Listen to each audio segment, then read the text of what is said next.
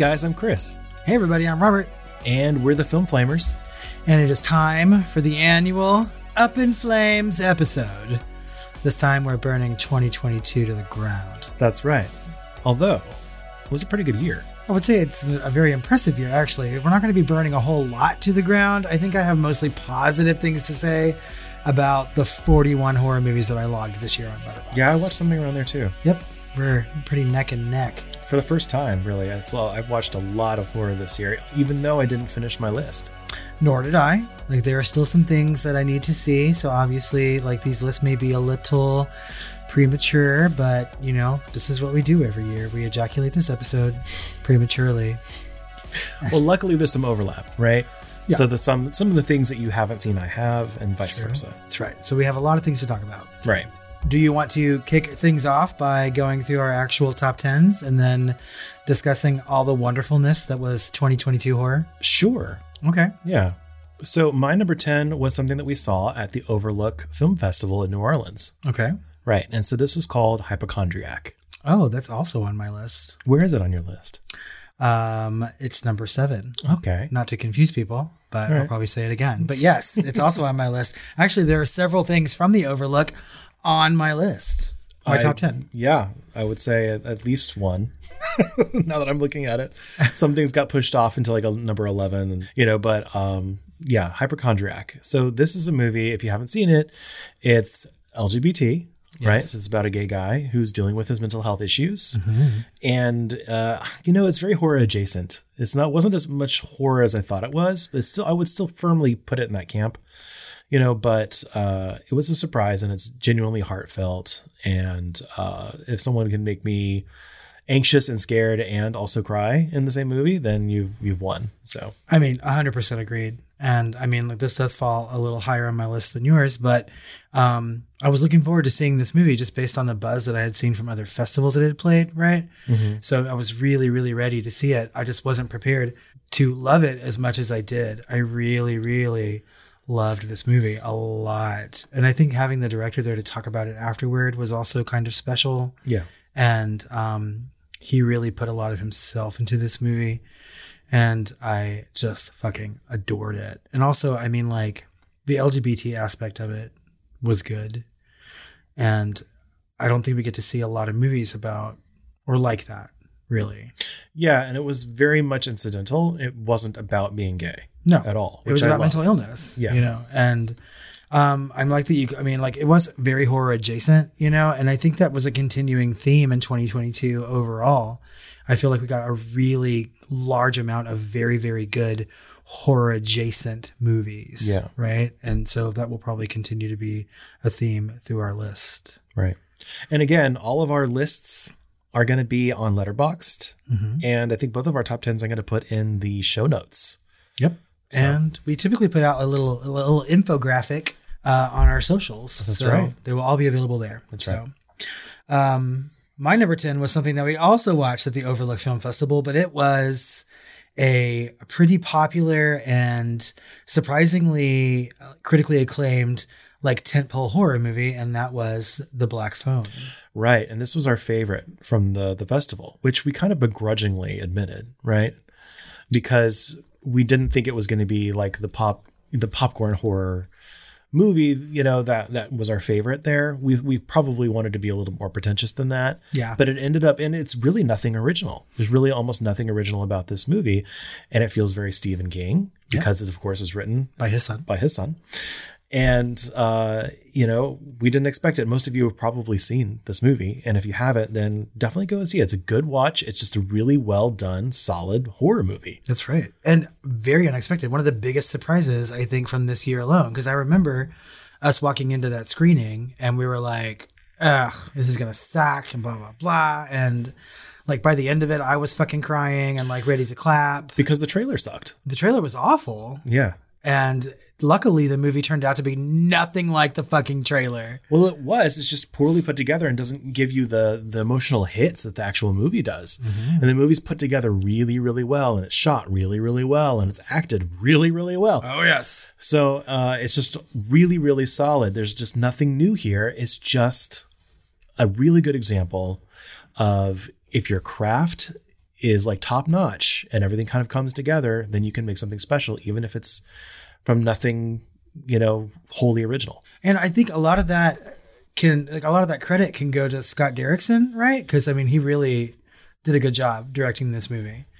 Yeah, and I don't know if he dropped out of Doctor Strange 2 or whatever uh, to do this or he dropped out of it for something. It may have been this. Yeah. But I'm kind of glad that he did, you know? I mean, not to begrudge Sam Raimi's Doctor Strange 2, but like Scott Derrickson really made something very special. Yeah. And I'm glad that a lot of people went to go see this movie. So And Doctor Strange is on my list, my list of 40 movies, and it's number 17. it's somewhere on mine. it's kind of in the middle somewhere. yeah. I forget. What's your number nine? My number nine is Deadstream. Ooh. And this kind of came out from nowhere.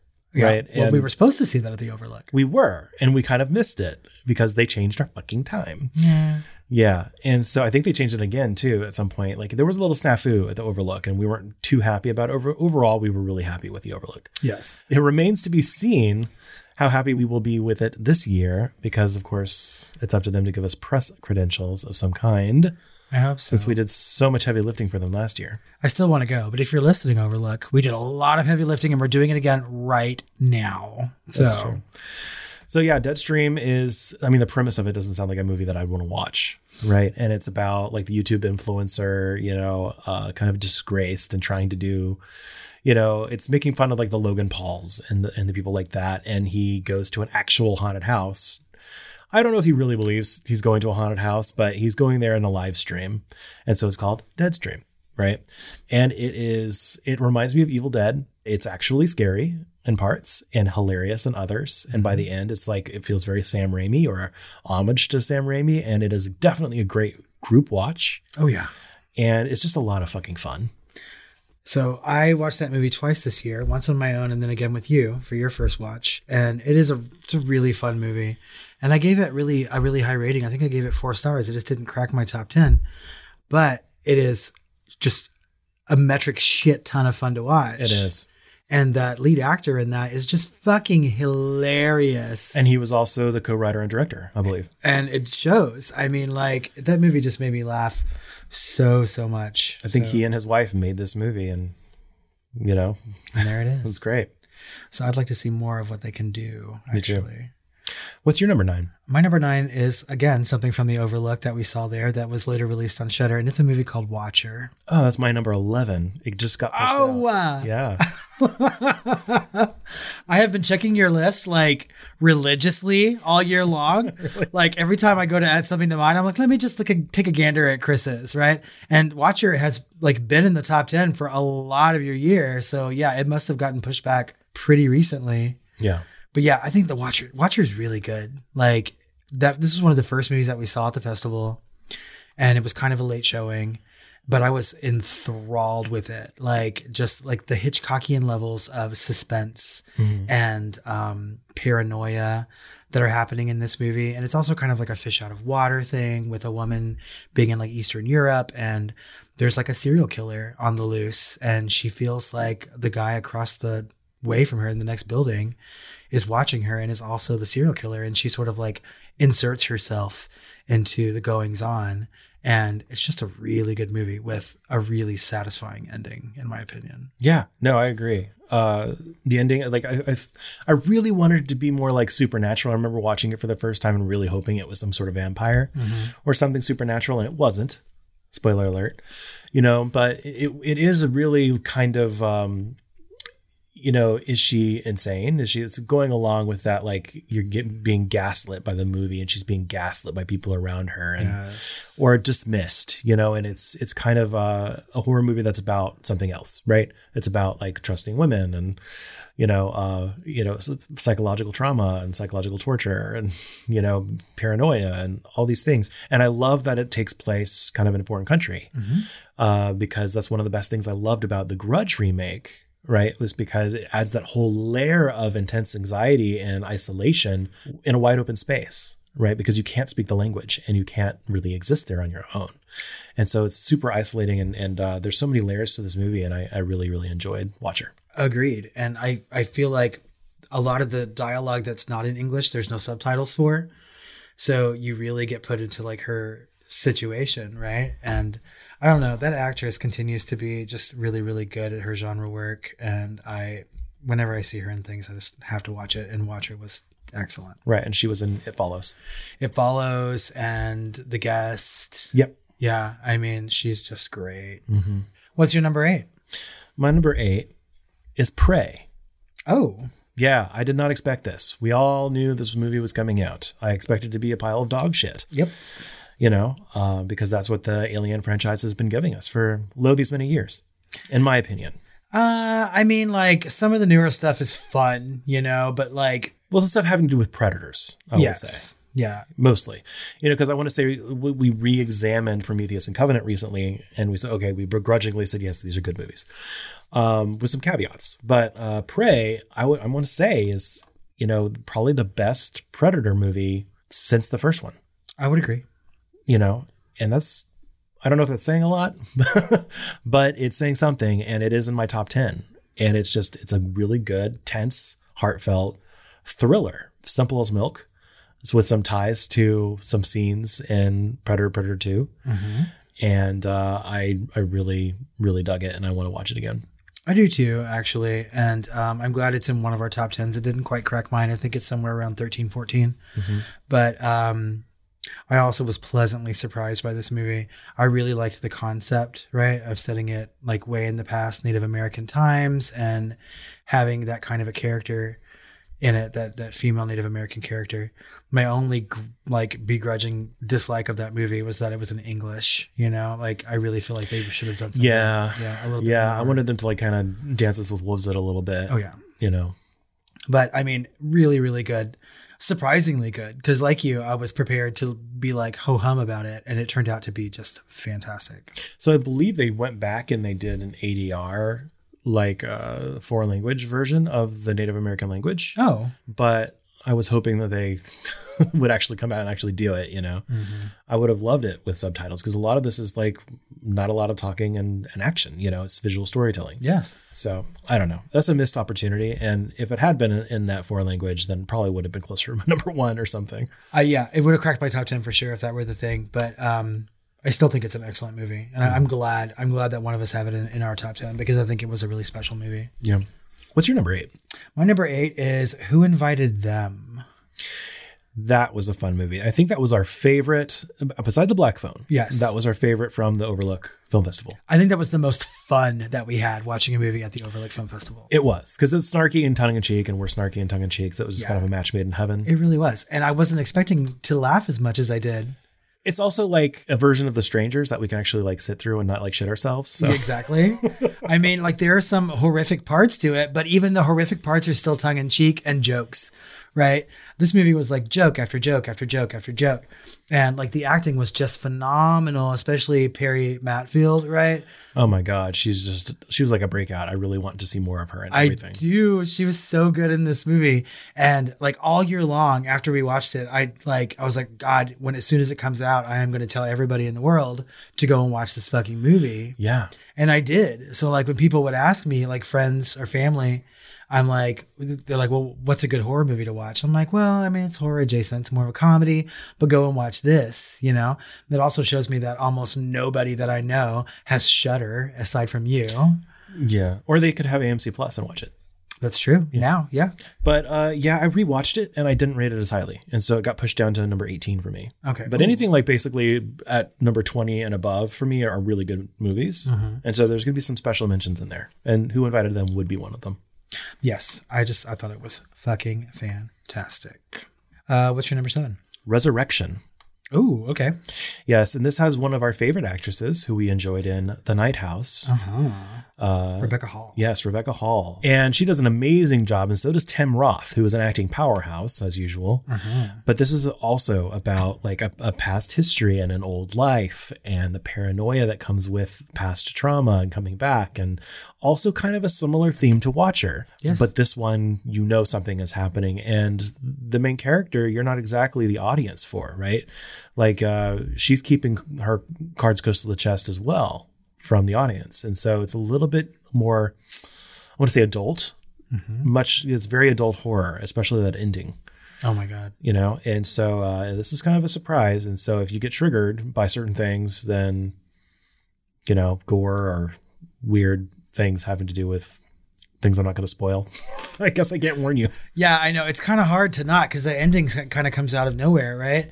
And the entire movie is very, very fucking uncomfortable to watch. Like I was squirmy the entire time just because like you're you're watching this woman sort of like revert to the things that she experienced in her trauma, right? And it's just so hard to fucking watch, but the acting is so good.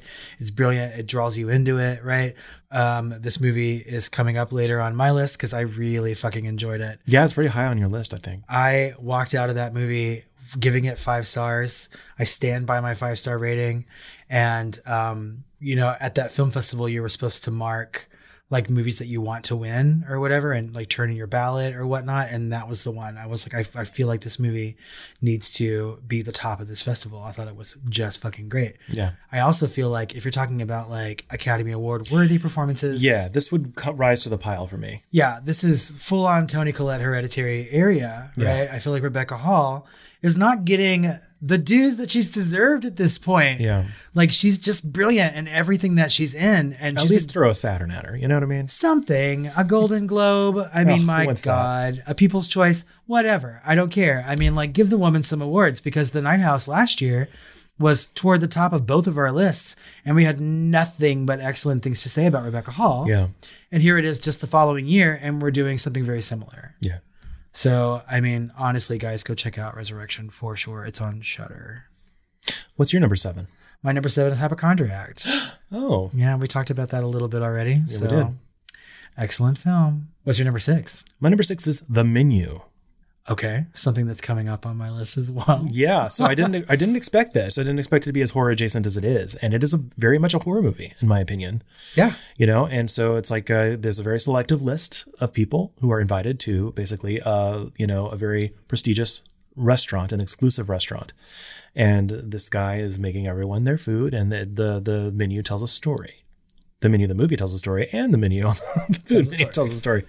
and uh, this also has, of course, Cow Eyes. Yes, Anya Taylor. Anya Taylor Joy, and Nicholas Hoult, and uh, John Leguizamo, which I always love seeing, and uh, God, there's lots of people. in Ray. Fine. Rafe Fiennes, obviously, you know he's the the main character, the chef. He's so good. Yeah, and there's another character in there as well. The- John Leguizamo's in this. I mean, I mentioned him, but I mean the, there's uh, the woman, the the wife of the senator. oh, uh, Judith Light. Yeah, who what does she play? Judith Light was in uh, Who's the Boss for Yes, many, many she was the boss. That's Yeah. I, like. I recognize her. Tony Danza, where's Tony Danza? The cast in this movie is really, really good. Oh, excellent. I mean, it's just as excellent as the, you know, pre-prepared. I mean, it's just exclusive and and perfect and prepared as the menu on in the inside the movie. So we talked about the trailer for this on a Shooting the Flames. Yeah. And just based on that trailer, I was like, I am down. I am ready for this fucking movie. Of course, because you're like a licensed or certified chef. Or Yeah, I mean. I work in food service. Yeah. You know, I've gone to culinary school, and I understand what that world is like. You know, and the blind devotion to Yes, your chef. I mean, yes. Do you know how often I say that every fucking day? Mm-hmm. And like, I was just in it for that, and also like Anya Taylor Joy. I just love Cow Eyes, and I was ready for this movie, so I saw it in the theater opening weekend. I was there, and I just fucking loved it. Like I can't even like put into words how Yeah. much I love this movie from its structure to its acting to its not horror adjacency. It's a full on fucking horror yeah, movie. I, I would agree, and I gave it a, f- a full four point five for me. I gave it five stars. Pretty close. In fact, I think like I think I gave more five stars this year than I have over any fucking year. Yeah, the only problem I had with it, and we could deep dive this later. I want is to. like I really wanted the Rafe Fiennes character to. It was kind of hinted at that he had this kind of uh, basic instincty kind of intellect, right? And it, and it kind of falls apart a little bit there at the end, you know. And I really wanted everything, including her, her ending, Eye's ending, to be uh, part of the plan, and it didn't seem that way to me. Um, and that's the only like nitpick I have with the story because I really wanted to like go into that intellect, you know. But um, it's a near perfect movie for me. Yeah, it's definitely a perfect movie for me, and I we have to deep dive this sometime in the future because I do want to talk about that intellect too because I think he does have that kind of basic instinct intellect, but I think he has a foil in Anya Taylor Joy's character, and that makes his plan completely impossible Yeah. to do. She she fucks it up for him. And this movie again, like I feel like there's a lot of comedy this year in horror, and I love it when we have uh, some like comedic moments in horror movies because I just like that feeling. Mm-hmm. And this movie was no exception. It made me laugh a lot. Like I just really fucking enjoyed this movie. Yeah. We're gonna mention it again in a little bit. Oh, agreed. Yeah. What's your number six? My number six is a movie called Bones and All. Oh, a movie called Bones and All with Timothée Chalamet. Yes, with the fucking Luca Chalamet, Guadagnino. who I love as a director for some reason. Although his movies are almost always the same at this point, it's like a lot of exterior shots. It's very bucolic or whatever. But the man can make a fucking horror movie, including Call Me by Your Name, I guess, for some people. Mm, I mean, there's a cum-filled peach. Come on, if that's not horror, that's horror adjacent. it's horror adjacent. Um, but this movie is uh it's fucking gross is what it is. It's gory right? I mean like we're talking about cannibals like you literally are watching people like chow down on a fucking body. And but it's also incredibly heartfelt. Like i really enjoy the characters a lot. It's very long and like parts of it i can see how like the general public would think are kind of a slog but i just like this man's movies. Yeah. and i think that people should go and see it for sure what's your number five My number five is The Black Phone. Okay, good. Oh, high on your list. It Good. is. Yeah, I actually go back and I look at my ratings, right? And I don't mm. like emotionally number these. I, I order them by rating. So if there's like three, 4.5s or whatever, I have to like, then I have to make kind of an emotional rating. But that's how I construct my lists. I try to do that as I watch them, you know, and then like like I do at the end of every year, I mm-hmm. go and I'm like, no, this movie deserves to be higher than this one. Now that I've had like two months to think about it and so on. But good, I'm glad that movie's higher on your list than mine because it definitely deserves to be there. Yeah. for sure. What's your number five? My number five is a movie called The Batman. The Batman. a movie that I put off and put off and put off watching because of its length, its girthiness. Yeah, I think it's near three hours, Yeah, something like that. maybe a little over. It's definitely kind of, it's close to an epic. It's the closest thing to an epic that Batman has gone, and you wouldn't expect it to be anyway. No. You know, it's also the most David Finchian Oh yes. and most horror adjacent that any, especially with that intro and some of those moments throughout that film, uh, where it's treating Batman as kind of like a horror movie villain. It, it and it does, and rightfully so, and is treating the villains like horror movie villains, like times ten. You know. Yeah. and I I love it because a it proves you right, right? When you're like, you need to watch this movie, you'll love it. And I'm like, oh, but it's so long or whatever, right? And then I finally sit down and watch it, and I remember watching the Batman with you, and just like having this fucking grin on my face the entire time because it's such a well-made movie. Really, the cinematography, I, w- I would have expected some sort of Oscar technical category nomination. It got nominated for three Oscars today. Okay. I would have really expected some sort of acting nod to Colin Farrell for his work as like I guess the penguin Mm-hmm. because he just completely disappears in that role and it's not like a over the top cartoony penguin, right? This is like a real world gangster type of Christopher Nolan-esque villain. Yes, and I I feel like if we're talking about like Academy Award worthiness or whatnot, out of ten nominees for Best Picture, I feel like the Batman really deserves to be there. I thought that it was a, an excellent movie. It's another five star movie for me. Didn't expect that either. Yeah, and so like I didn't expect to love it as much as I did. I didn't expect to be scared as much as I was, and it really is just like a really taut comic book horror movie. Mhm. And I feel like, you know, based on our conversation on Batman Returns just a couple months ago or last month in December and talking about this, like Batman is more than horror adjacent. I feel like all of its entries, It, the potential is there. yes. And this is like this there's a reason like people say it's kind of David Fincher because it kind of looks and feels like that because it kind of plays like 7. It does. It looks like Seven. Yeah. You know, and it's just, it's such a good movie. And I am so thankful that I watched it. Out of everything that's in my top 10, um, the movie that I wanted to rewatch the most this year was The Batman. Really? Yeah. Yeah, I've watched it probably three times at this point, just showing people because it's such a good movie to show people on a good system Yeah. because the sound is so amazing and the looks are so. There's some of the most cinematic moments in all of cinema from this year are in the Batman, that car chase and and just a lot of like uh, you know just sitting with Gotham and, and sitting with Batman moments that are just really really well shot and they sound really really great.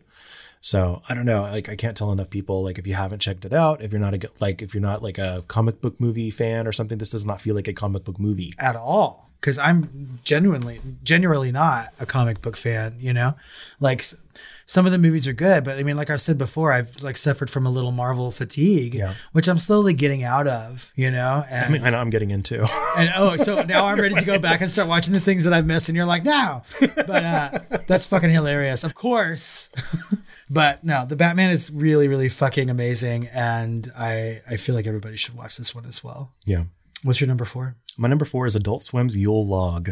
I was so close to making my top ten. I think it's number eleven. Now, like, I really can't say, like, uh, with these other movies that they came out of nowhere because Yule Log really did come out of nowhere. There was literally no trailer. There was no, and that was by intention. They just Right. put this on TV and it was like Adult Swim's Yule Log. And it literally is a fireplace just playing, you know, the, the fire or whatever. And it slowly kind of pans out and you see things going on. And people are watching this, kind of like this director did uh, Too Many Cooks, if you've seen that on YouTube from years ago.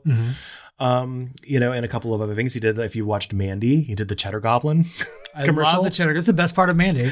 Oh, Cheddar Goblin. it is the best part. It's the only good part of Mandy. But uh, Adult Swim Yule Log is just like it's a horror movie fans movie for horror movies. exactly. You know, it's like a love letter to horror movie fans, right? And not much, not many other people. but it has everything. And uh, I'm not gonna. I just cannot spoil this. We can't. I cannot spoil this movie, but it is definitely in my top five of the year and is probably the most fun, solidly, of all of the movies on my list. It is a lot of fun. And there's a lot of fun movies this year. Yeah, and I mean, I'm I'm kind of surprised it didn't crack my top ten because I really enjoyed it so I much. I was disappointed to see that. It's it was so close. It was so close, but this was such a good year, you know. And so even a movie as fun and as like tailor made for horror fans as Yule Log, I just it didn't quite make it. And but I'm glad that you love it so much. In fact, like I wanted to watch it, and I was just like, okay, I'm hearing all this buzz. I'm reading things on social media about it, and then you're like, you need to watch this movie. It's crazy, and I'm like, oh, okay. So, and I even told someone I was watching it. Um, I, I was like, oh, I'm watching this Adult Swim horror movie, and they're like, question mark, question mark. I'm like, yeah, no one knows this movie exists. It's on fucking HBO Max for crying out loud. Like, it's just fucking bonkers. Yes, and I, I, one of the like the biggest disappointments of this year for me was like watch seeing that you had added it to your watched list, and I was like, damn it, I really wanted to show him that myself. I should have said that because I would have loved to see that just like with you. I was like freaking out and having the best time. So I, here, I'll paint a little picture for you, okay, if I may. I uh, had taken a gummy earlier for another movie, and so my gummy was like already set, right? And I was like, all right, I'm just gonna move on to Yule Log. We're gonna see how crazy this is. Yeah. And as the movie kept going on, I was getting louder and louder and louder with my comments to myself. I was just like, what? Or what the fuck? And I was just like, by the end of the movie, I was having such a good fucking time because I didn't know what was going to come next. And that doesn't happen a lot with horror movies. You never, you cannot fucking guess what's going to happen next in this movie because it just, Because it, because there's no can't. way. yeah, because it has everything you know like if you loved if you have loved at least one horror movie in your life you will love Log i Yeah. mean that's it it's got everything. It's got a fire. It's got a wooden log. it's got stuff things just go watch it we cannot we Fire can't pokers. spoil this we will we will spoil lots of movies but we cannot spoil adult swim's Yule Log Right. What's your number four? my number four is a movie that i don't think you liked near as much as i did and it's a movie called hatching I liked it. Uh, you know, it ended up being. Where did it end up being? It's my number twenty-seven. it was I.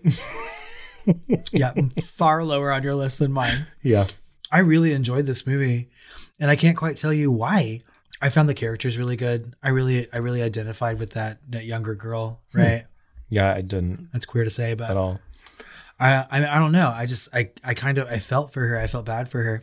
And there are lots of movies that I watched this year about like kids being in like bad situations. The you know? Innocents. like the Ugh. Innocents. Yeah, which I also really liked.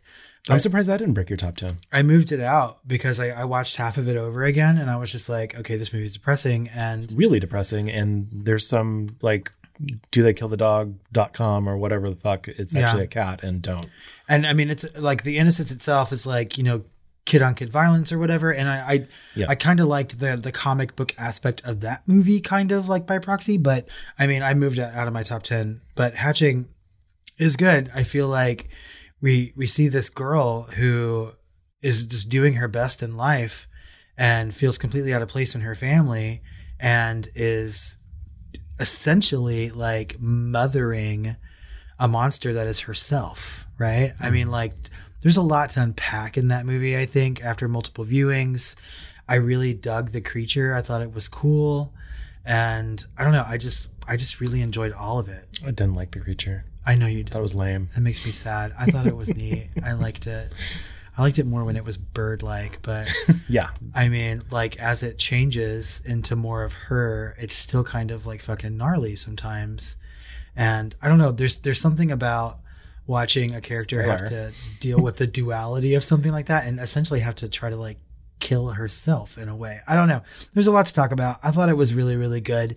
I know that um it was on like some other pundits like top tens and things like that, and I think that's deserving, but I, I think this movie is probably a little more polarizing than I thought. Yeah. Either will be into it or you won't. Yeah, I, I think that's probably the case with this one. Yeah. So, what's your number three? My number three is the Batman. Hmm. Oh, again, higher on your list, and a good spot for that. I feel like this movie has got to be somewhere in everyone's horror top five for this. Yeah, and it's just horror adjacent enough to be solidly on this list. While we're talking about that, I think one of the best parts about 2022, and I think we've already mentioned this a little bit, is that we got a lot of really good horror adjacency. And I think that filmmakers are now like sort of leaning into horror a lot more, not being afraid to be more horror esque Yeah. in some of their work, right? And I think the Batman is a really good example of that. And I think we've gotten a lot of that like across the board, even in like comic book films, like we said, comedies, even like dramatic work about like an expression of mental illness, right? Like a lot of things on my list, I think people would consider horror adjacent or even not horror at all. Yeah. But I, that makes me happy. Well, my number three is something that, we've already talked about as well, and that's Resurrection. So Yeah. Really Yeah. high up on your list. really high. I really, really fucking dug this movie. I think under other circumstances, if the next two movies on my list didn't exist this year, it'd be number one. And for the longest time after that film festival that we saw in June, it was it was number one all the way up until like yeah, you really fell in love with this movie. I really did. And I was expecting high thing like high stuff from it. I was really expecting the community to latch on There's nothing it. better than having really high expectations and then being rewarded for those expectations. I just really I really wanted other people to like talk about this movie and I feel like no one really is. Yeah. And that makes me sad. I don't even know where it's playing. It's on Shudder. Shudder? Okay. But yeah, Resurrection was really, really good. And um, it was number one for a huge chunk of my year. God, I just miss the days when people just could go to their local like blockbuster and pick these up. And if they don't have an account, they just say, well, screw it. It's not worth a monthly fee. You know what I mean? Mm-hmm. So like things, these times they're a changing. Yeah. I mean, if you want to see good films, I don't know. Maybe you can rent it on Amazon. I don't know. probably, I guess. We'll see. Anyway. What's your number two? My number two is a film called You Won't Be Alone. I watched this with you. You showed this to me. Yes, and I'm probably it's it's it's there's one thing always on my list that like no one else likes but me. Like last year it was The Green Knight, you know, and everyone was like, hmm. And uh, this year it's You Won't Be Alone, and I just felt like this movie is very very special, and it's really like the director grew up. He's American, I think, and but he has like Macedonian roots, and so he really wanted to show like the the life of his like grandparents and how it was and this how special that land was before it disappears, and so he wanted to show like the lives of, of these people, but through the lens of this horror movie. And so You Won't Be Alone is about witches, right? And so these witches are basically a different species, right? They can become animals, they can become other people, and they can live their lives out potentially as you know a little girl or a, a man or a woman or anything you a dog and they can live multiple lives. And this is a girl who had been kind of cooped up in a cave to protect herself from this witch. The witch gets her anyway. And so she is experiencing the world and she's also the audience for the first time. Every drop of water every you know tree branch every babbling brook you know is hers to explore and experience for the first time. And then living her life as a girl and a woman and a man and experiencing all of those different types of lives for the first time but through the lens of of horror but also kind of hope and wonder is so special and unique to me um, that i just I, I could not put it any lower on my list I feel like this is somewhere in the middle of the movies that I watched this year. I, I really enjoyed it. I thought it was beautiful. Right, it was a really well made and like pretty movie to watch. I feel like this is one that I need to watch again, right? Like like some other movies that we've talked about in our top 10, I feel like a second watch would add a, a lot more to it, right? And this is just one of the ones I need to watch again. Yeah. I feel like I would appreciate it a lot more having seen it once and thought about it and then going to watch it again. It's definitely my pretentious placement in this list. I don't think it's pretentious though. I think I mean I think it's an accessible movie. I just think there's a lot going on in it. I thought it was going to be Crimes of the Future, but that's literally at the bottom of the list. Hold on. We're going to talk about that in just a minute. What's your number two? My number two is um, it's a fucking Marvel movie of all things, and it's Werewolf by Night. Yes. Yes, Queen. This movie, it's it's not a short film, nope, and it's not well, it's not a long film. it's not a feature film either. I- It's kind of it's a fe- it's like a short feature. Yeah, you know, it's an it's like what it's like fifty five minutes or an hour. yeah, long. I think it's just a little over an hour. so. It's like barely like you know the shortest Disney animated features are like an hour and two minutes or an hour ten minutes or something. So this is around there, but it tells a complete story in a way, Mm-hmm. right? They could have had like a kind of a middle part, you know, or or a beginning part to this story, but who cares because it was so well done. And this is by first time director Michael Giacchino, who we all know from doing all of his scores for things like Doctor Strange or all of the fucking Pixar movies, including Up, you know, and uh, you know, just uh, The Incredibles and a bunch of sci-fi and genre films and everything across the board. Michael Giacchino's done the entire series of Lost, you know, and so he's a first-time director here, and he is masterful. Yes, And this is just an incredibly well paced, incredibly well written, incredibly well cast, just a great looking movie. So much style, a lot of substance. I was laughing, I was excited, uh, beginning to end. It's just perfect. I completely agree with you. And he I- also did the music, obviously.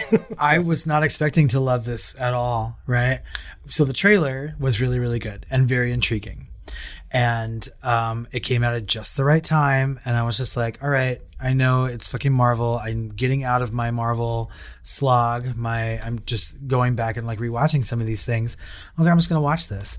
And by the time that that little over an hour, however long it was, was over, I was like, this movie's fucking brilliant. I mean, it just is.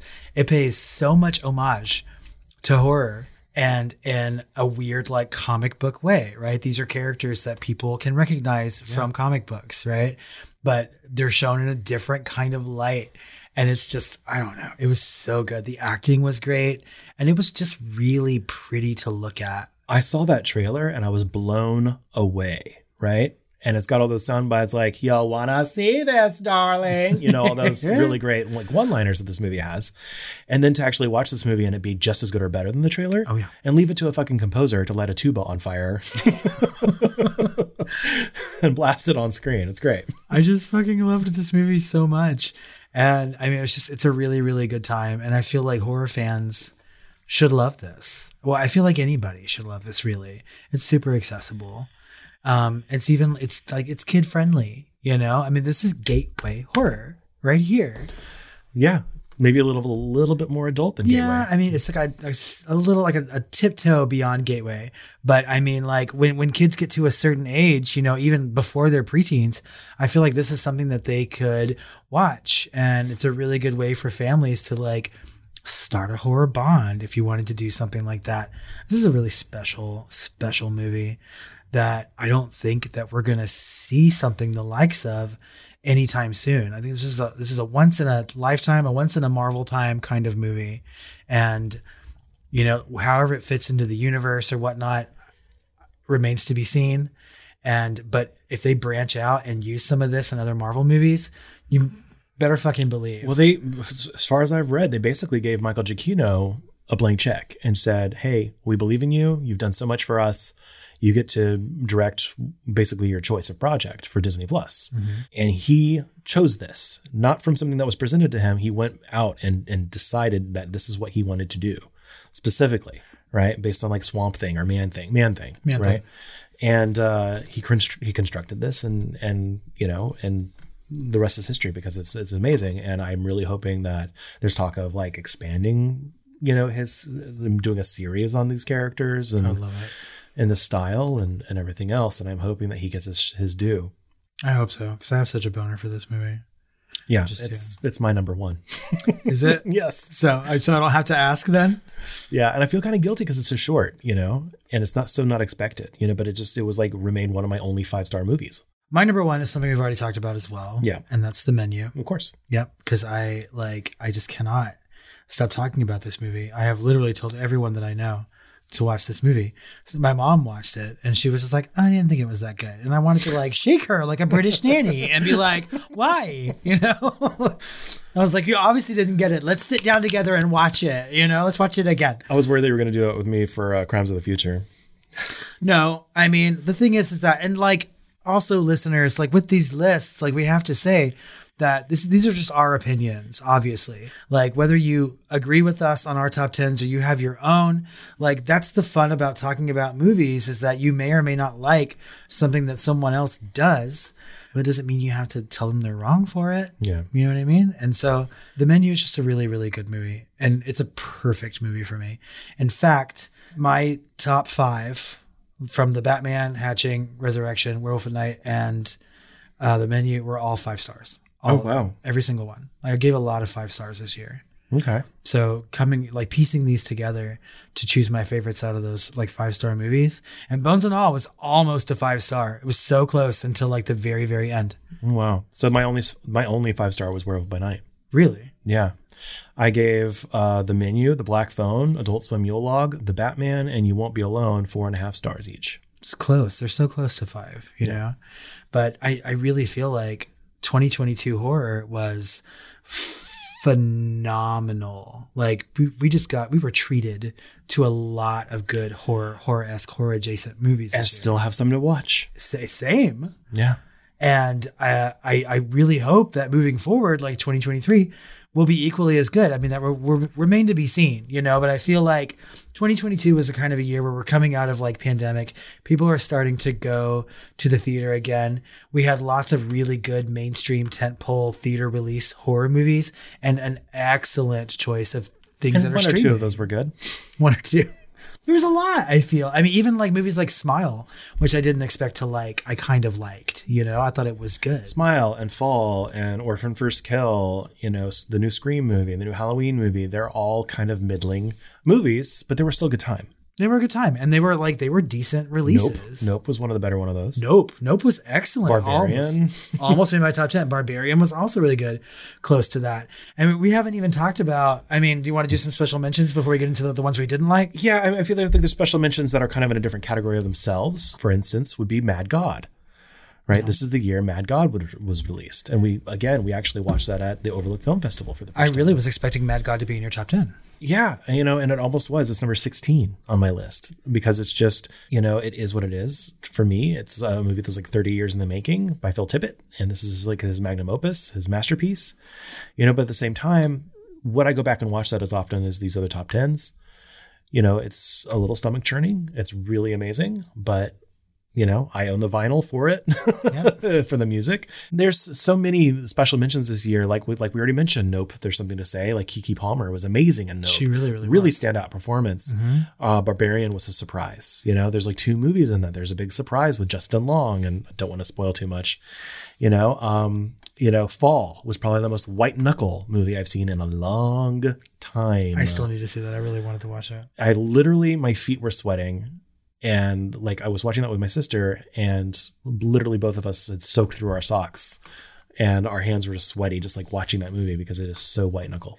Yeah, I mean, I, again, I mean, there's a lot of movies that I feel like deserve to be really, really close to a top ten. Um, I really enjoyed "Don't Worry, Darling" a lot, I, I haven't seen it yet. and um, and I wasn't expecting to. You know, the trailer was interesting, and you could tell that it's kind of dystopian, right? But like the twists and turns of that movie are It seemed very Stepford Wives to me. it's a little Stepford Wives. It's a little a lot of things actually. There's a lot going on in that movie, and you know Miss Florence Pugh is amazing as always. You know, and like I don't know, it was like I really enjoyed that movie. Barbarian, you saw way before I did. It took me a minute until it was on HBO Max before I watched it. Yeah. But like, talk about like jaw agape. I saw that in the theater, yeah. I know. I really fucking wish that I did after watching it because like some twists in that, I was just like, the fuck. But yeah, I don't know. And then like, I guess some of my favorite like one of my favorite performances this year came from Mia Goth, sort of like playing the same kind of role in X and Pearl And soon Maxine. and soon Maxine. And um, I was really expecting X at least to be like very, very high, if not in my top 10. And it ended up being 14 on my list. And I still think that X is a really, really good movie. And I think that Mia Goth does a really good job in it. This is a great year for Mia Goth and Ti West because they were able to push those two movies out, and Pearl wasn't really planned. Nope. Right? It was kind of dug onto the the end of X, and so they released. They were able to release both. And we kind of in a previous episode, maybe a shooting the flames a couple of months ago, we were thinking, hey, maybe he's going to release Maxine before the end of the year, and there'll be some sort of Guinness World Book record. I really wanted him to. He just he didn't quite make it. No. But it's coming out soon, I think within the next like month or so. Yeah. And I, I really want to see the conclusion of this because like Mia Goth has come out and said that like Maxine takes these two movies and like like ratchets it up to like 11 like apparently it's supposed to be like just nutty I'm a star. i liked pearl i thought pearl i think i gave pearl four stars i liked it i thought it was Yeah, I like Pearl, and I liked X. Mm-hmm. Uh, I liked X more than I liked Pearl. I think. i did too like pearl i think is 14 no x is 14 and pearl is a little bit lower than that for i don't even know for reasons but mia goth in both those movies is just really good probably in pearl she's a little bit better because she's getting a little bit more room and she's kind of the actual star that she wants to be but um i don't know that movie was like a technicolor nightmare and it was Oh, yeah. good Oh, it seemed very technicolor. I love that. I love that you mentioned that. it was an excellent excellent film Uh, one movie that uh, is on a lot of indie top tens is called Hellbender, and it very nearly made my top ten. And you still haven't seen this. no that was on my short list of things to watch leading up to this episode Yeah. and due to technical difficulties, I could not watch it. And um, so that's the, the one movie that I'm kicking myself for not having seen before we recorded this episode. And that might be the one that I have you watch um, that you've missed. What would be one that I've missed that you would have me watch? Would that be Don't Worry, Darling? Yeah, or like Bones and All. I think under under like the right circumstances because it, it's a long movie. You know, I don't mind long movies at all. I know you don't, and and um, I binge watch things all the time. I just pause when I need to go pee. You know what I mean? It I doesn't think bother me. I think I had some trepidation just based on conversations that we've had about that man as a director. You know, and I don't know that you would feel the same way about. This No, I think he's a, an amazing director. okay. You just didn't like that one. I just don't like his movies. Yeah. No, I love them. I love them from a uh, aesthetic standpoint. okay. uh, and how they're they're put together. Um, Suspiria is an amazing film. I just don't really like it that much, but I love it. I don't know. It's I have a weird relationship with that movie. And then call call me by your name. I did not really connect with. I just couldn't connect to that Yeah. for for whatever reason.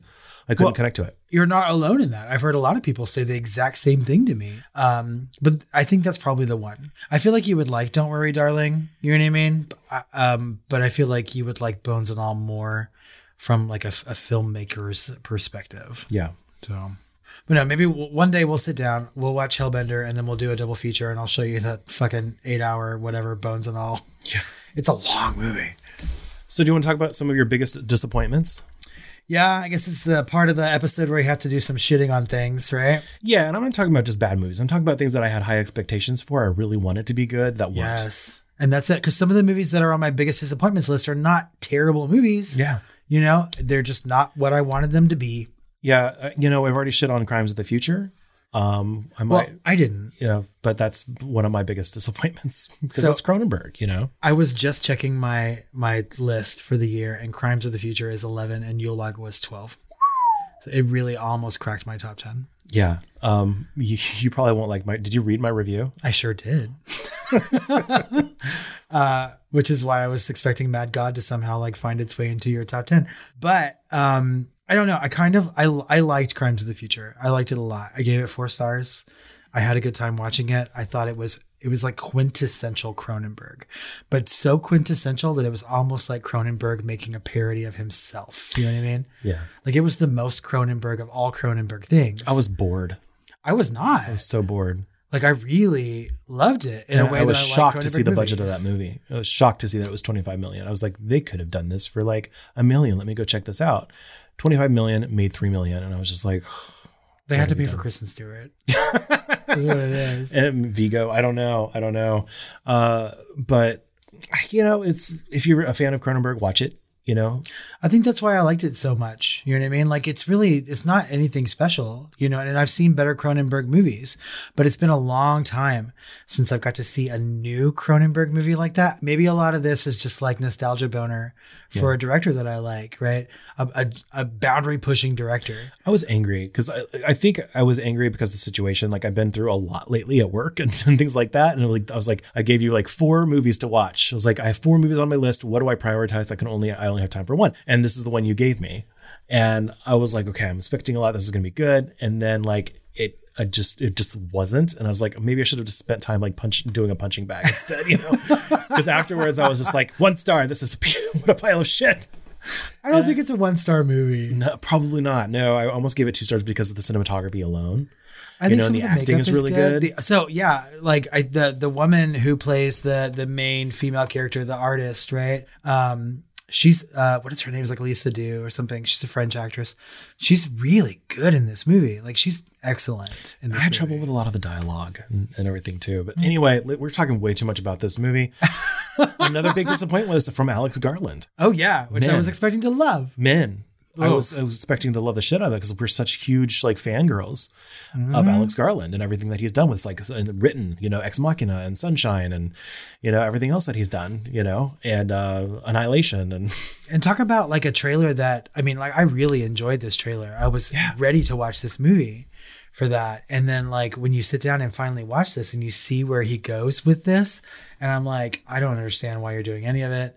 Like it just wasn't it wasn't a good time. I didn't enjoy it. I love slow paced, high symbolic, me like layers of meaning Oh, that you have to search for, not accessible. The Green Knight is one of those, Yeah. but it's there, and there's a lot of meaning. Uh, at least for me, because this is subjective. When I watch things like Men or Crimes of the Future, I think this is like pretentious to the point of of huge fault, you know, and it's so layered in, and it's so you know uh, decadent in a way that I just want to like vomit. That's how I felt about Men. I mean, yeah, toward the I mean there there are parts of men that I like. And but a vast majority of it and, and it's including the ending of the movie, I just don't. You know, and I'm just like, I don't I don't maybe I don't get it, you know, or something. And I'm perfectly fine saying that, you know. Yeah. But the, that movie not not great. I think like Jessie Buckley is brilliant. Oh, of it. course. You know, she always is. And I think that's the only good And so is that actor who played uh, Frankenstein's monster on. Uh, Oh, yeah, he was good Dreadful. in this, too. Yeah, The acting was great. yeah. And it looked really good too. And it had potential. It just did not live up to it, in my opinion. No, another another big disappointment for me was Hellraiser. Agreed. I think the monsters and Pinhead have never been better in a way, Yeah. but the movie itself was not good. Nope. No. It was I was a fucking slog. I did I didn't feel good. I actively didn't like any It felt of like a the bad non- X Files episode where Yeah. it just was non-committal. You know? I didn't like any of the non Cenobite characters. Yeah. You know, and that's that's a fucking cardinal sin for me in movies is that if I can't if I can't somehow find an emotional attachment to a character, either good or bad, then I will not like the movie. I cared about the brother and they killed him off, and then they didn't bring him back. And they bring he, back he wasn't people. there long enough for me to care about him. I him. You know? Uh, another disappointment for me was uh, Scream and Halloween Ends. You know, big tentpole franchise movies. Um, Halloween Ends was fine, and I need to re- re-examine that after my. You know, it's gonna. I think it's gonna suffer a little bit from like the Prometheus Covenant effect, where you have all these expectations, Yeah. and then you watch it uh, years later, you know, without those expectations, and I think that'll that'll be better, and that's much higher on my list than like say Scream I because so- it just fell flat to me. It did wasn't bad. It just it felt everything fell flat to- to me. I enjoyed the the latest Scream movie, Scream Five, and I'm really looking forward to Scream Six. Um, That looks better, it does, just based on the trailers. but I I thought that because I had the lowest of expectations for Scream Five, and it turned out to be a lot funnier and a lot gorier and just different than what I expected. And so like it was sort of like middle of the road as far as like my overall list of 2022. Halloween ends the exact same thing. After Halloween kills, I expected the biggest pile of dog shit from the end of this like new trilogy. And when I started watching the movie, I was just like, okay, I really fucking dig this. You know what I mean? It was not at all what I was expecting. It felt contrarian to a fault rather than pretentious. And I guess I'm okay with me. that. You Yeah. know what I mean? Maybe I'm okay with a little contrarianism, but And we're gonna defy expectations just to do that for the sake of it. I You mean, fine. Then at least I'll like your movie. but I, I thought that Halloween Ends was really good. Not enough to put it in my top 10 or even my top 20.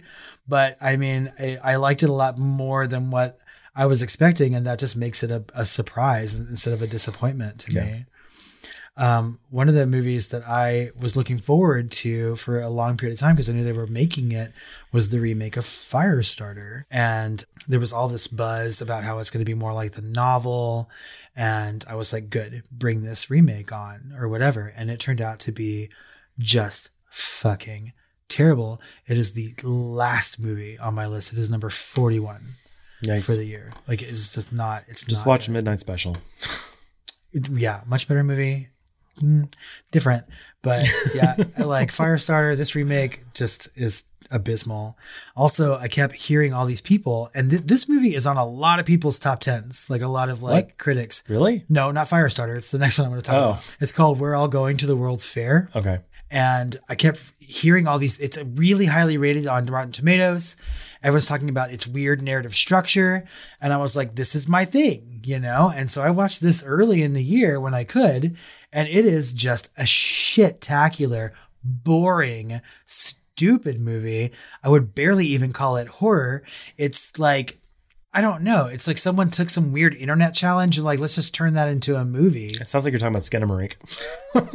And God, uh, y'all, just wait till Up in Flames 2023.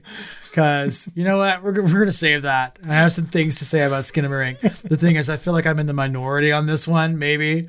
But um, what a piece of shit that movie is, too. It's almost exactly the same. They're very experimental, and I'm okay with that. You know, I'm okay with experimental film, but at least make a fucking movie, you Yeah. know? Well, that director for Skinamarink never intended it to be in theaters or anything like that. Like it just blew up. Yeah. Well, and now it's made like eight times its budget or something like that in one week. Yeah. I mean, this is what shows you what marketing and word of mouth can do, mm-hmm. you know? But oh, that movie, It got famous on TikTok, and that's how it. That movie makes me want, it makes me want to die. Well, speaking of movies that make me want to die, I really had high expectations for Robert Eggers, one of our favorite directors from neo horror movement, which is The Witch, and uh, that's The Northman. I haven't watched it yet. And I wouldn't. And I, I haven't watched it yet based on comments like that that you've made this year. So, It's a slog. yeah. and you don't care about the characters really and you know i'd rather just go watch fucking hamlet you know one of the many adaptions and this is one of them you know? And it looks great you know? Anya taylor joy is amazing. Cow eyes is great as, as usual. She's the best part of this whole fucking movie but she's not she's barely in it really comparatively. And uh there's some really cool go- gore for sure. But you have to you, those are moments those are like diamonds in the rough of like a three and a half hour like it feels like three and a half hours at least. So I don't know. It's 137 minutes. Oh my god, I will. three hours. It's like just over two. I will fucking watch it. You know, eventually. It's just like after you did, and I was like, "Oh, you watched it," and then I was expecting you to say good things about it, and you didn't. So, I think the last disappointment that I had this year has to do with LGBT horror. And I mean, we saw we saw things like Hypochondriac, and technically, we watched a movie called Swallowed this year that is being released in 2023. So, like, people will be able to see it in a few weeks. It's not already out. No, it's, It's just not not, on Shudder or anything. No, it's just not coming out. Huh. Um, but I was really looking forward to watching They Slash Them. I don't know how much I was looking forward to that. I mean, I liked the concept. I thought a horror movie in a gay conversion camp. You know what I mean? I was just like, that's some real life fucking Get horror it? right they there. slash them. yeah, I hate that. I hate dumb. so much. It just wasn't a good movie. Like I didn't, I didn't like any of the gay characters. I was just like, oh my god, you can kill them now, you know? And they didn't even do that. It took their sweet time, like killing people. Not a good movie. Fucking bacon. What are you doing? I know. He's been everywhere this year, though. Yeah, Yeah. him and like next year, I think Nick Cage has got a lot of shit coming out too. So Yeah, he's playing Dracula. I've seen that trailer. I know in Renfield, it's gonna be good. Yeah. So let's talk about some of the TV a little bit. I haven't seen nearly enough of it. I think I saw the new American Horror Story. I watched that. What was that? I forget. What was it about? New York. It was, it was Oh, New York was what the gays. Yeah. Which like ended really well, kind of.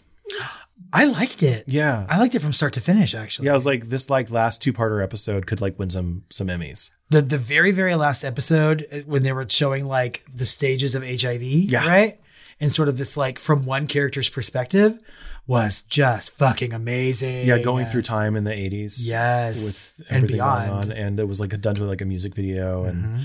it was done really, really artfully and, and kind of respectfully in a way. But was not, like yeah, it was really, really good, and that's when I told you to watch it. So that was really, really good. But there were three big adaptions as I see it this year, right? And that's Midnight Club, Yeah. uh, Rings of Power, and uh, Interview with a Vampire. You know, and some of those are horror adjacent, some of those are fully horror. Really, only one of those is horror adjacent. I guess that would be Ring of Power. Yeah. And so I had really high expectations. And so uh, my expectations after watching these kind of flip flopped. I did not expect things to shake out as they did because I, you know, we are huge Flana fans. Yep. And the Midnight Club was much more Mike Flanagan than it was Christopher Pike. And so I was very disappointed with that. Um, with that sh- with that series because they really really downplayed everything that Christopher Pike would have in, in that book and other books and kind of wasted the potential there, in my opinion, having read those books. And it's always tough being the reader of the original novel versus seeing something fresh. So you have a different perspective on it, I'm sure. I do. I, I, I really I enjoyed the Midnight Club. I wouldn't say that I loved it, you know, but I would say the, the the majority of the episodes, like I felt really connected to. I felt emotionally involved with a lot of the characters, um, and I I don't have that hindsight of having read the book. I've started it now, though. You'll be happy to know. Okay. Um, so I mean, maybe by the time I finish the book, I will have changed my opinion. But I, I thought that it was a, I thought it was a decent show. And this is coming from someone who it takes me a while to like really sit down and watch episodic things. Like I'm just not that kind of guy. You know, it takes me months and months, or even a year sometimes, to like sit down and watch and finish something. Mm-hmm. And in that vein, it took me like over two weeks to finish the Midnight Club. so Well, there's something that that all three of these adaptations have in common, and it's where these writers, in some way, shape, or form, for better or worse, think they know better than the original authors. okay, yeah. Flanagan thinks he knows better than Christopher Pike. Uh, certainly, the showrunners of Rings of Power, and basically in some quotes that they've said, um, they think they know better than Tolkien, which is a high crime in my opinion. I know. And you know, it's a great fantasy show, but it's not Tolkien, right? So do with that what you will. And then Interview with a Vampire just fucking slammed me. It is some of the best horror TV I've ever seen, and uh, I did not expect that. I had pretty low expectations, um, and it just got kind of better and better and better. Uh, there's some some moments where it's not perfect, obviously, but um, you know, I ended up giving like Midnight Club a three, Rings of Power like a three and a half, and uh, Interview the Vampire I gave like a full five stars Jesus. because it's just really, really, really great um, television, and it's just the atmosphere is, I you know, amazing. Their casting has been amazing, and the changes that they made kind of make sense in a way for the most part, not everything, you know, but they're t- they're adding layers versus it's something they're adding versus taking away. You know what I mean? You know, and I don't like how they're kind of like split one book out into. I expected them to get through a full book in this season, and it's ba- basically half a book. Oh, really? I didn't know that. Yeah, but you really need to finish it. It just gets it's Yeah. and it's amazing from its whole. It's just an amazing show, and I'm so happy with it. I'm hearing horrible things about Mayfair witches Oh, that it really departs I've way never- too much. I don't know anything about those books. But I don't know anything about those books either because I never read the Mayfair Witches. But I'm, I'm going to watch it anyway because I want to be I want to throw my money at AMC's Immortal Universe because Interview the Vampire is so good. And I was really gonna say you're of that. invested in the universe now. So Yeah, out of everything you were talking about, like obviously Interview the Vampire is highest on my list to finish, right? I saw like the first two or three episodes with you, I think. And um, the same with Rings of Power. And I was kind of enthralled with Rings of Power as we were watching it. But if I'm not watching it with you, I probably would not pick that up. You know what I mean?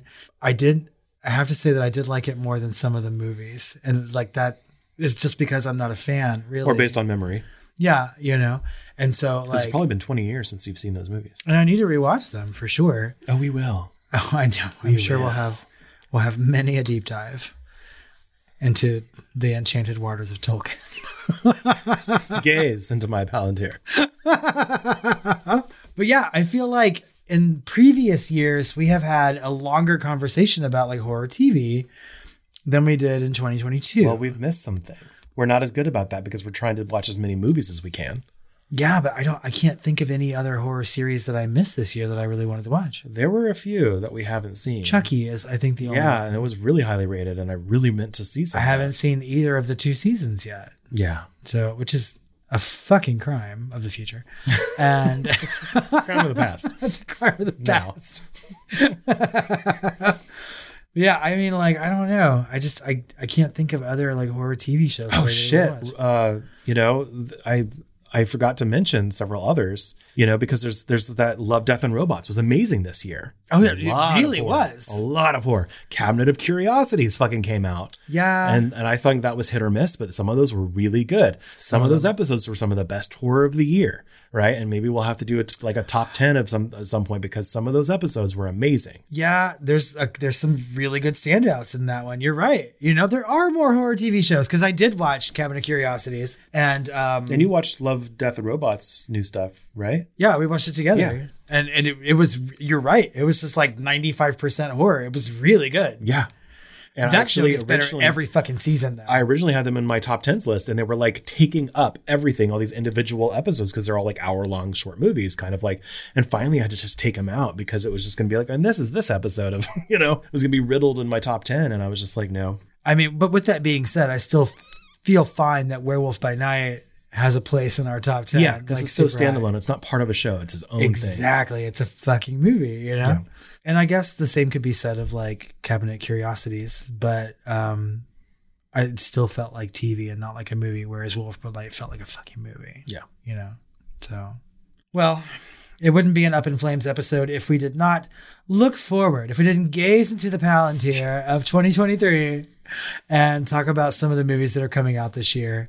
Um, some of them I am looking forward to. Some of them I could probably just let die on the street somewhere.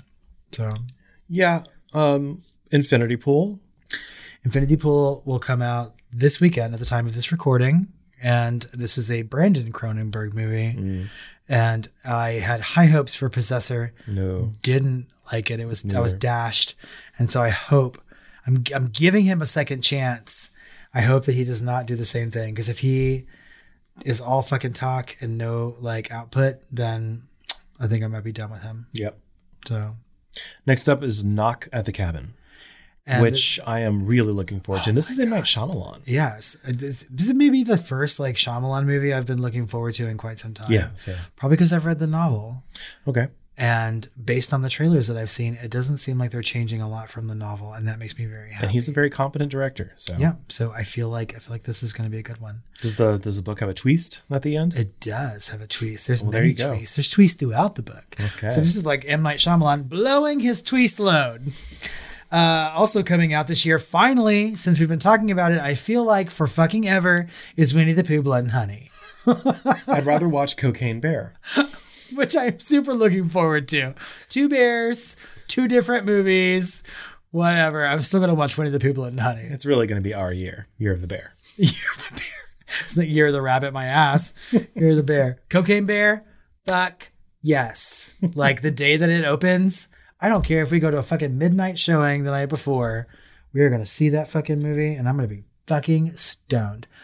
Uh, Scream Six. We've already talked about a little bit in this episode. Yeah, the teaser was good. The trailer gave away way too much. It felt like I watched the movie. Yeah, I hate when that happens, but hopefully I'm wrong. And I was still intrigued, Yeah. you know, in a way. I mean, I feel like uh, we said the same thing about Scream 5. We were like, oh, the trailer gave too much away. And then I watched the movie and I was like, it's not what I expected. I, I liked it a lot more, you know? So hopefully this, like, and also I love it when horror franchises just randomly go to New York. I'm like, it's like one of my favorite tropes. I'm just like, come on, bring it. Um, Ari Aster's new movie, Beau is Afraid, is coming out, and he had described it as sort of a comedy, and it doesn't look like it's going No, to be the a comedy trailer at is all. all over the place. It looks like 15 movies mashed together. I know. I don't know what to expect. This man is insane. yeah. Evil Dead Rise, I'm on the fence for. I loved the trailer. Yeah, it's good. I thought the trailer was excellent. It's it's very I think I sent you the link and I was like, holy shit. it's very Sam Raimi. It's it, like I am here for it. I'm glad that it's getting a theatrical release and not going straight to streaming because it seems like something I want to go see in the theater. Yeah. So And we have the Exorcist remake. Is that really coming out in 2023? Yeah, in October. God damn. I know. I don't know. And it's not even a remake. It's supposed to be a direct sequel to the original. But they're going to call it The Exorcist, right? yeah, they're calling it The Exorcist. Stupid. Just, like, he, the thing. Just like he called it Halloween when he made this. He's doing another fucking trilogy. I hate that. I'd be more interested in Salem's Lot. Salem's Lot has been shelved until now. They're saying that it's coming out in 2023. It was supposed to come out in 2022. Is it going to be like a TV thing or is it an actual movie? No, it's a movie, Okay. and it's apparently a very faithful adaptation of the novel. Seems like something Flanagan could have done. probably. Um, but uh, this movie needs to come out, and right now it's slated for sometime toward the fall. So Okay.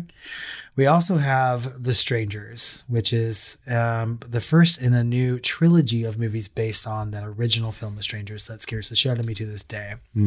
And anytime there's talk of doing like a sequel or something new with that property, I just want to die. And I, I don't know. I mean, like, The Strangers 2 Prey at Night is slowly growing on me. I've seen it a couple times now, and maybe this one will too, but I don't know why they're making a remake already of this movie. It seems slapdash and stupid. Yeah. Agreed. Mm-hmm. Next up is The Boogeyman, uh, which is a Stephen King story. Based on a short story, a really scary story, short story, in my opinion. And this was supposed to go directly to Hulu. This is why I added it to the list. It was supposed to be streaming on Hulu next month, but after audience has after audiences have seen it recently and it got such a good reaction, they are going to send it to the theater. So, Okay. Yeah, even even bigger movie. And maybe, just maybe, just like every year we've done a fucking Up in Flames episode, perhaps Five Nights at Freddy's is coming out this year. I don't even remember the story behind this. is there a story? I mean, what the movie or Has, just it, has it, they been holding on to it? Has it been done? Like, well, they're always like, we're gonna make it. Like a script has been written, it's been greenlit, and then like months and months to a year would go by. And they're like, we're still gonna do it, but now it's been cast. I think they're actually filming it now. It may or may not make it to 2023. It may be a 2024. Who the fuck knows? But damn it, I'm tired of talking about this movie already. Just let me fucking see it. they should make it a TV show and like it should be like episode one, the first night, the second night, the third night, the fourth night, the It's fifth a five There's episode show. yeah, miniseries. You're right. Oh, then I'd never watch it. Just skip to the fifth night. Shit.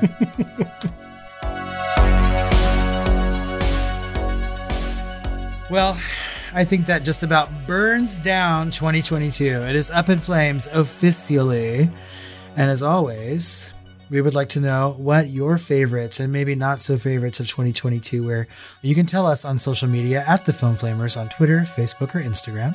You can email us at tiredqueens at filmflamers.com or you can call our hotline at 972 666 7733. Uh, that wraps up everything we have on the main feed for you, but we have some romantic and beyond horror movies coming out in February to talk about, and they are Heathers And the craft. and The Craft.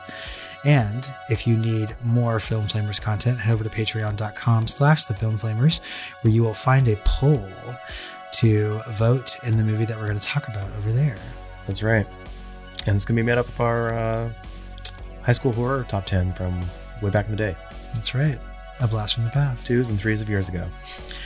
Uh, we have a new review in the pipeline ready to read on our next Shooting the Flames episode, but we would like even more. So head over to Apple Podcasts or iTunes, leave us a five star review, and tell us why you like us, and we're going to read that on Shooting the Flames. Well, Robert, Well, Chris, I need to go to bed. yeah, Bones and all. I need to, I need to up in Works for everything. I know. what a good title! It just works. Smile. Don't fall. You won't be alone. All right. With all that said, let's go have some Sweet dreams. Man, we should have done like scariest movie monster, and I've been like that fucking log. Don't give it away.